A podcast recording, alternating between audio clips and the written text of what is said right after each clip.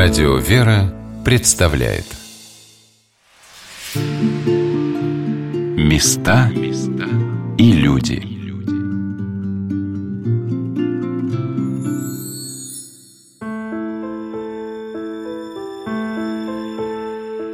Мне кажется, когда я приехала из города Петушки, жизнь для меня разделилась на «до» и «после» этой поездки – как будто пристальный, добрый и понимающий, поддерживающий взгляд владыки стал сопровождать меня везде. Измениться человеку необычайно трудно, но когда он обретает своими защитниками и помощниками святых людей, беспечно проводить свои дни, не задумываясь о том, что ты узнал, уже не получается. Все время спрашиваешь, а как бы на это посмотрел святитель Афанасий? Эта близость святого становится какой-то реально ощутимой. В домике святителя после его кончины жили монахини, которые хранили все, как было при владыке. Это матушка Анна, затем монахиня Ионикия. Сейчас музей святителя Афанасия, исповедника епископа Ковровского, является архиерейским подворьем Владимирской митрополии, и за ним ухаживают сестры монастыря Казанской иконы Божией Матери города Радужного во главе с игуменей Варварой – Монахиня Евула живет здесь постоянно, а ей помогают женщины, жительницы петушков. Они читают здесь псалтирь, помогают по хозяйству, принимают паломников. И Валентина сказала о том, что для нее владыка стал родным человеком. И она при любых обстоятельствах все время спрашивает себя, а как бы он поступил?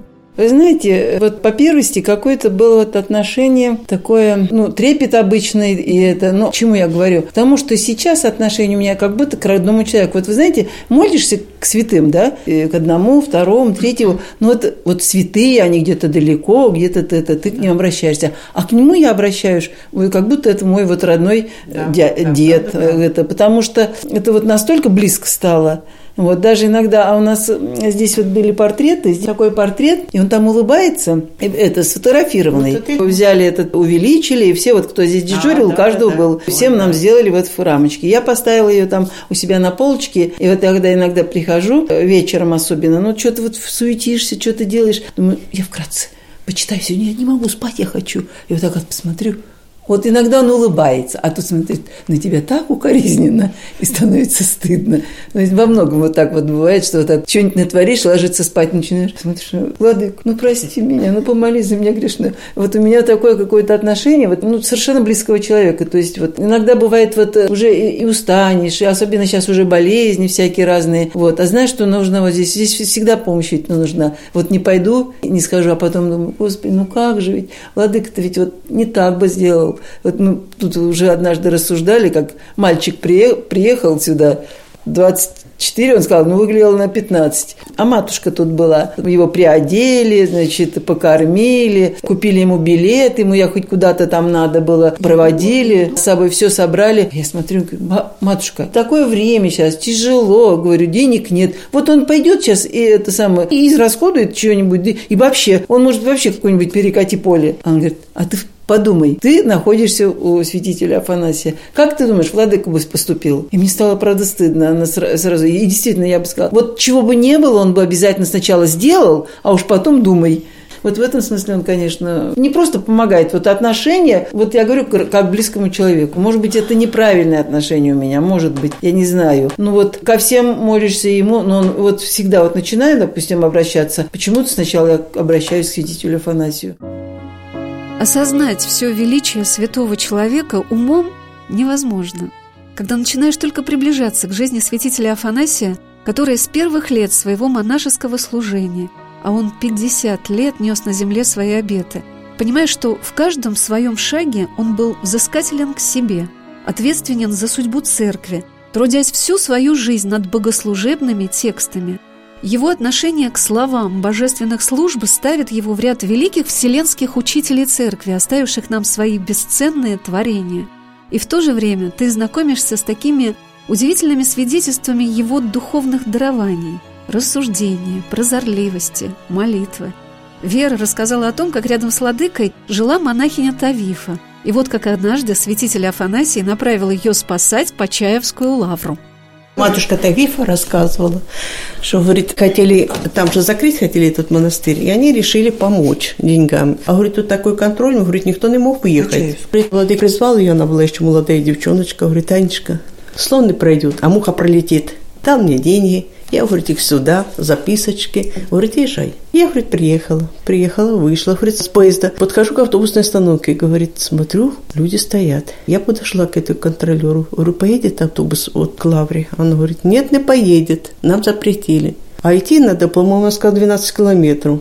Я, говорит, постояла, постояла. Уже начинает мужик к вечеру делать. Думаю, ну что делать? Ну, пойду пешком. Потом смотрю, говорит, садятся люди. И я, говорит, села в автобус. Думаю, ну куда доедет, а там уже потом потихоньку дойду. Смотрю, подъезжаю к самой лавре.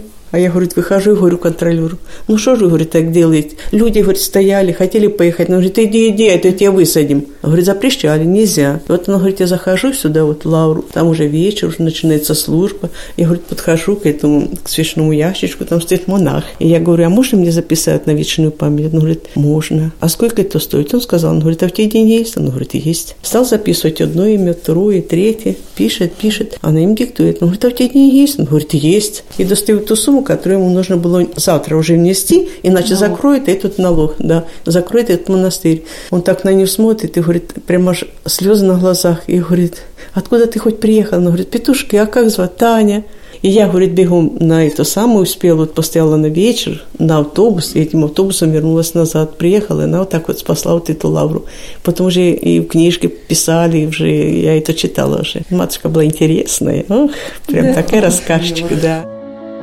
Вера вспоминала о монахине Ионике, которая хранила этот домик в течение 17 лет – Здесь, в домике Желского монахиня Аникия. Она уже была старенькая, мне попросили за нее поухаживать немножко. Она тоже была такая молитвенница интересная. Здесь вот это отгорожено было, и у нее келья своя. Вот так отгорожено. Здесь дверка. Здесь тоже. Это уже ладыкина. Она говорит, я сюда... И ну, ходила, конечно, там чем убраться. Здесь убирались девицы две. Вот она там просила, такие незамужние девочки. Убирались. Она говорит, сюда никто, мы, никто не заходил никогда. Потому что тоже, тоже такая святынька. А то сидит в окошко там, читает, молится. Хорошая была матушка Скамнахяненька. Она похоронена у Успенского да, храма с алтарем. Это ее да. могилочка, да. Монахиня Ивула рассказала, как монахиня Аникия приехала в этот дом, чтобы сохранить здесь все, как было при владыке Афанасии.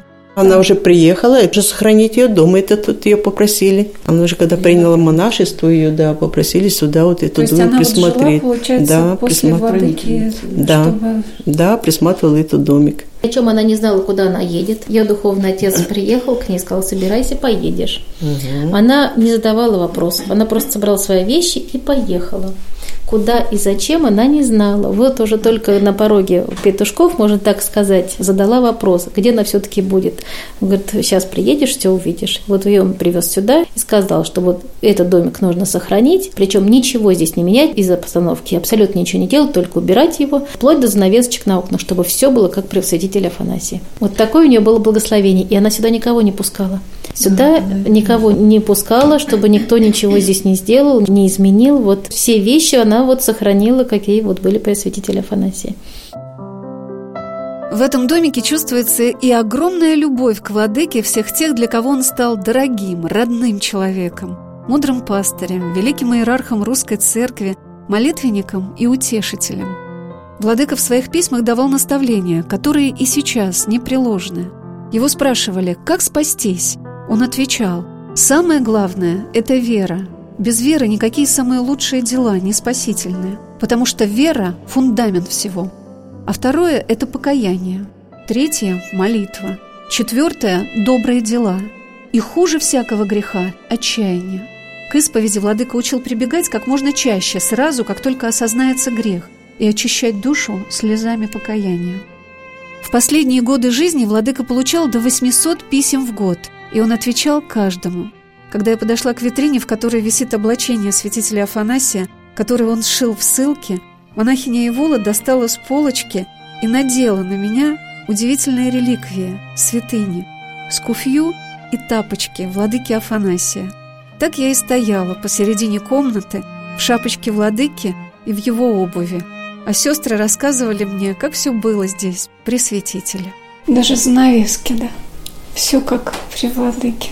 Да, комод тоже при владыке был. А вот шкаф еще черный тоже. И шифонер вот этот вот. Шифонер. Угу. Это все с тех времен, да. А вот плетеное кресло это еще от прежнего владельца, от Химандрита Исидора осталось. И владыка тоже на нем любил отдыхать, на этом креслице.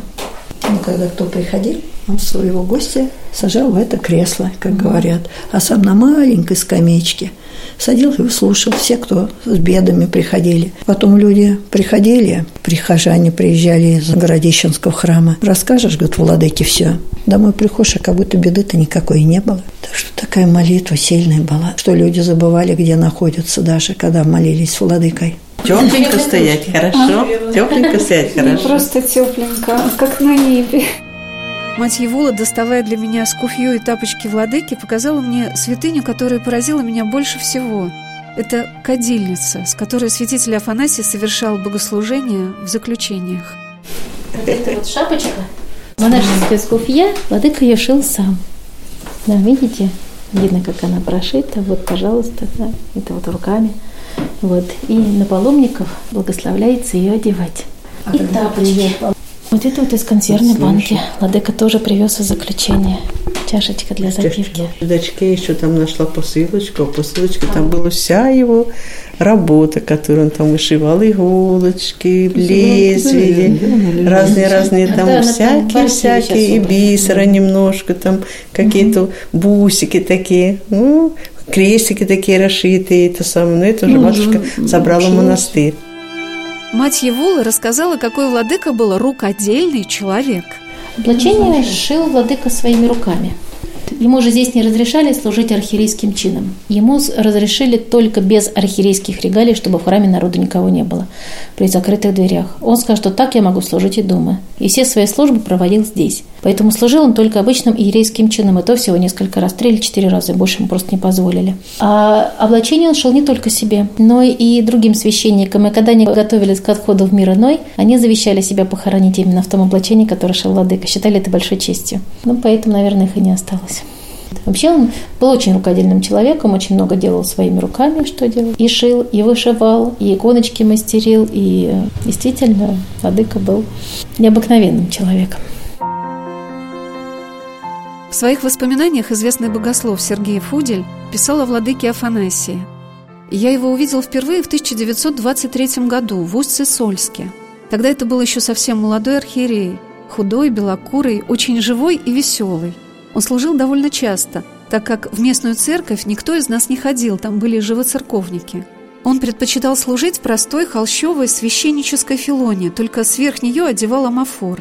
И митра у него была необычная, невысокая, не сияющая искусственными бриллиантами, а маленькая, матерчатая, по образцу древних митр русских святителей, без камней и украшений, только с иконами. Первым делом была оборудована домашняя церковь, конечно, во имя всех святых в земле российской просиявших. Сыльные, познакомившись с епископом Афанасием, получали от него так много духовной помощи, что свои впечатления пронесли через многие годы. Благодарю Бога, что Он послал мне прекраснейшее общение в 1923 году в Усть-Кими с вами и другими чистыми, как кристалл, архипастырями и пастырями, и научиться всему доброму от вас. Во всю последующую жизнь, во всех местах и до сих дней я жил и трудился по указанному образцу. Та риза, которую вы шили, и до сих пор цела, и завещаю, чтобы меня в ней и похоронили», писал владыке протеерей Василий Мухин в 1958 году. Одним из самых главных дел владыки, которое было начато им еще в 30-летнем возрасте, когда он был направлен кандидатом от монашествующих, участвовать в поместном соборе Русской Православной Церкви 1917-18 годов, это составление службы всем святым в земле российской, просиявшим.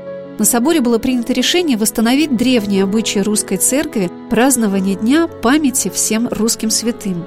Вместе с профессором Петроградского университета Тураевым они стали перерабатывать древнюю службу XVI века.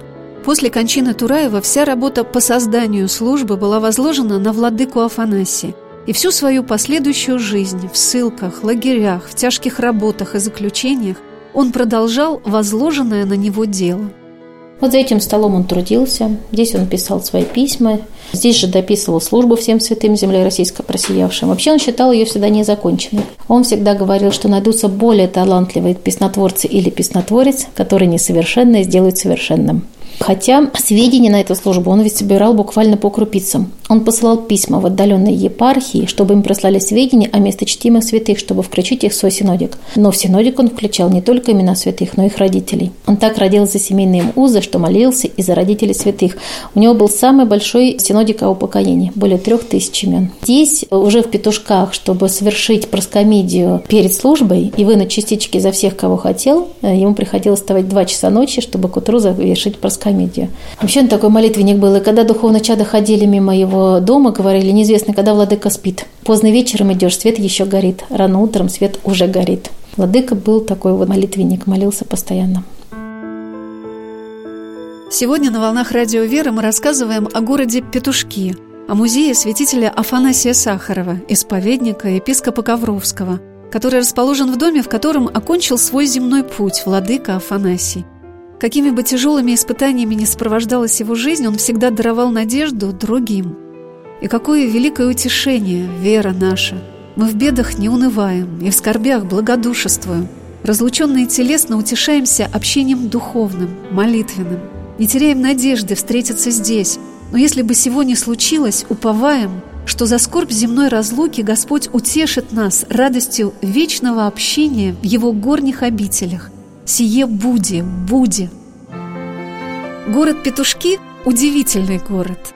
Он как будто живет невидимым покровительством над ним всех тех людей, которые здесь жили и молились. Это неуловимо ощущается всеми, и чувствуется, и созидается и в наши дни – Рядом с владыкой Афанасием в его домик приходят люди, для которых святитель стал и утешением, и смыслом их жизни. Я спросила матушек, которые помогают сестрам монастыря Казанской иконы Божьей Матери ухаживать за музеем, ежедневно совершают здесь чтение Акафиста владыки Афанасия, читают псалтирь, о том, что для каждой из них дорого в личности владыки. Людмила Васильевна ответила. Он любил всех, любил всех. Настолько был добрым, милосердным, что вот это вот для меня пример. Всегда вот рассказываю детишкам, что нужно именно быть такими, что делиться нужно. Он ценил всех. Даже ведь как говорил он, что если ты живешь, значит, Господь Бог дал тебе жизнь, значит, ты для чего ты нужен. Даже если ты кому-то подашь чашечку с водой, значит, ты для этого нужен. А если не ты подашь, то тебе подадут. То есть ценил вот такой вот малейший даже – а Вера поделилась с нами своей неудержимой радостью от присутствия в этом чудесном домике. Я когда начали здесь дежурить, первое время открываю калитку, зашла, и все, все остальное оставляла там такая радость на душе. И первый раз вот испытали вот здесь, вот когда вот начали приходить, люди начали уже всех, ну, принимать, нас матушка благословила покормить, чаем попоить, рассказать, что, ну, что могли, ты рассказывали, что знали. И в душе другой раз такой вот какая-то, ну, пение, радость какая-то, вот прям душа аж трепещет. Я не знаю, кто так испытывал, но я вот такой вот, у меня было. Вот заходит, а я не буду даже вот рассказать что-нибудь, у меня прям все внутри вот так, не знаю, почему я такой, что это такое, я не могу рассказать даже. Вот такая вот радость. Здесь очень было хорошо. Очень хорошо. И сейчас очень хорошо. Неповторимая атмосфера музея в каждом рождает какой-то свой особый отклик, и владыка Афанасия, несомненно, продолжает участвовать в каждом событии в этом доме. Вера рассказала об одном удивительном случае – когда один раз здесь дежурила Александра, она говорит, я первый раз в домике в этом оставалась одна после 12. Матушка Тавихова почитала до 12 ночи и уходит. А с 12 до 8 у нас уже не читали. И вот она говорит, однажды осталась вот она первый раз дежурить здесь в домике. И она говорит, мне такой страх напал. Ну, как же я здесь буду одна? И говорит, Владыченька, ну пошли мне хоть кого-нибудь. Она стала матушку Тавифу просить. Она говорит, знаешь что, Александра, если ты сейчас, говорит, уступишь вот своему страху, ты себя не переборешь. Вот смиришь, что тебе надо здесь. Владыка будет тебя охранять. Все будет хорошо. А я все равно, говорит, у меня в душе трясется, и все, думаю, Господи, говорит, звонок, открывается калитка, постучали, заходит Валер с Москвы, а он едет как раз от матушки с обители. И говорит, доехал до домика и сломалась машина. Позвоните матушке, чтобы я здесь остался ночевать. Она позвонила, матушка говорит, ну, благословляю, конечно, примите, положите на свою кроватку, а вы, где-нибудь там на матрасике. Ну, она говорит, я с ней покормила, поговорила, он такой приятный, ой, такой человек, дай Бог ему здоровья. А я, говорю, там все положила матрасик и лежу. Говорит, долго не могла уснуть. И он целый год нам ничего не рассказывал. А потом приехал на крещение и говорит, а вы знаете, я расскажу чудо. Какое? Я, говорю, легла вот это вот на кроваточку. Тоже лежу, не могу уснуть. И вдруг заметил, как заколыхалась так вот занавесочка. Я говорю, откуда могла? Вроде там закрыто, тут все закрыто. Ветра вроде нету. И вдруг, говорит, вижу, как идет владыка Афанасия. В белом облачении идет и кадит потихонечку. Посмотрел и пошел дальше. И все, он нам не рассказывал долго, целый год почти. А потом приехал и вот это все нам рассказал. Говорит, у меня прям так в душе прям все было. Ух! Ну, матушка говорила с монахине. Говорит, я слышу, как он ходит. Так что он здесь, здесь, здесь, всегда он здесь и помогает, и все, все, все, все. Какие же совершенно разные, в то же время в чем-то неуловимо похожие своей искренней любовью и верностью владыке Афанасию его дорогие чада – Вера и Валентина, Людмила Васильевна и монахиня Евула, которые с такой благодарностью несут здесь свое служение – из всех пяти вот все были разные. Валентина – порядок, чтобы чистенько порядок. Людмилка – хороший рассказчик. Ну, я встречу. Но она у нас да. экскурсовод всегда была. Да. Она и убиралась по ночам. Да. Надежда такая из Владимира приезжала. Она тоже такая и расскажет. Это такая гостеприимная, она такая уже душевный человек. Капусту всегда нам да. Ой, а с капустой как интересно было. Собирается к 28-му, сам должен приехать владыка, все с монастыря сестры приедут, готовим что-нибудь, мы же там всегда в холодильничке, все, чтобы, если приедет, то, то чтобы владыку покормить. Капусты нет, а тогда Сергей Викторович как раз у него хандроз, и он говорит, я вам не могу даже привезти ничего, он на машине привезет там капусту, картошечку, морковочку, свеколочку, все у нас есть, слава Богу. Говорит, девчонка, не могу, спина болит, без капусты. А Надежда, ой, боже, что же нам делать? Ой, девчонка, ну как же Владыка, говорит, диабет, он же капусточку так любит, вот бы сделала сладенькую. На второй день утром открывается калитка, идет Светлана, говорит, у нас вот в этом вот такая капуста родила, пять качанов вот таких прет. Принесла она сразу, чик-чик-чик-чик-чик, засолила. Владыка есть и хвалит, говорит, ну да чего ж капуста у вас вкусненькая? Слава Богу. Монахиня Ивула рассказала о том, что поток паломников в этом доме нескончаем.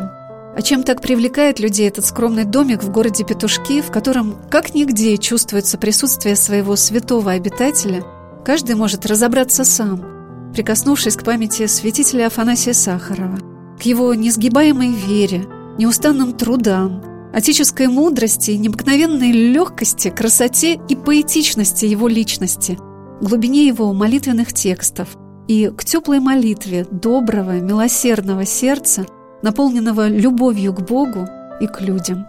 Когда я сама первый раз здесь оказалась, у меня было ощущение, что вот груз проблем как рюкзак сняла и оставила за калиткой. Такая здесь легкость была. И вот первые года, когда я здесь вот дежурила, я действительно летала как на крыльях. Я никогда не ходила. Я всегда бегала. И сейчас бег, правда, помедленнее уже немножко. И бывало такое, что вот и не хочется, и что-то все такое. И вот каждый раз сама себя дергиваю. Ну, люди не к тебе едут. Не ты здесь, владыки Афанасию едут. Принимай. Я говорю, не твои гости, владыки едут. А владыки едут отовсюду и в разное время. И в час ночи принимали людей, и в 4 часа утра, и в 3 ночи приезжали, и во сколько не приезжали. Ну, практически круглосуточно.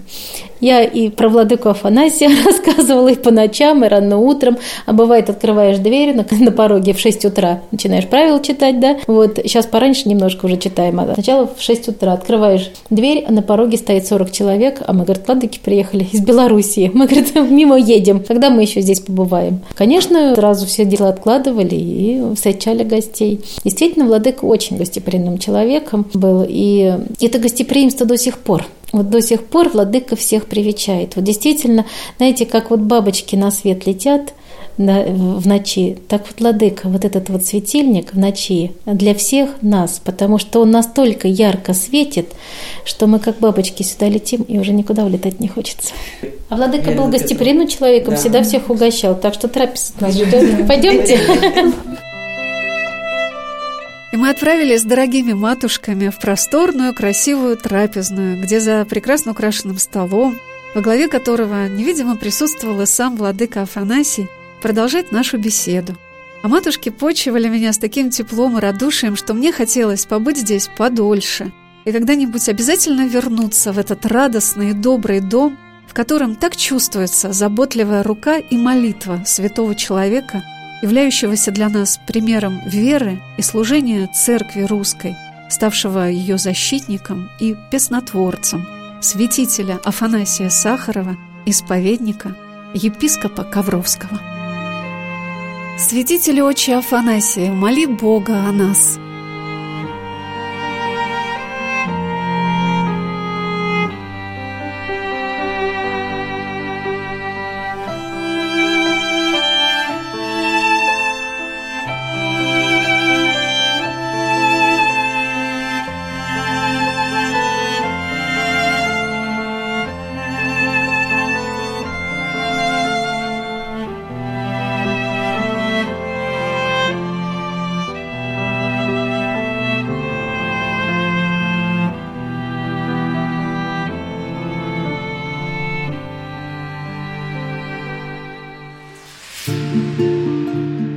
Места.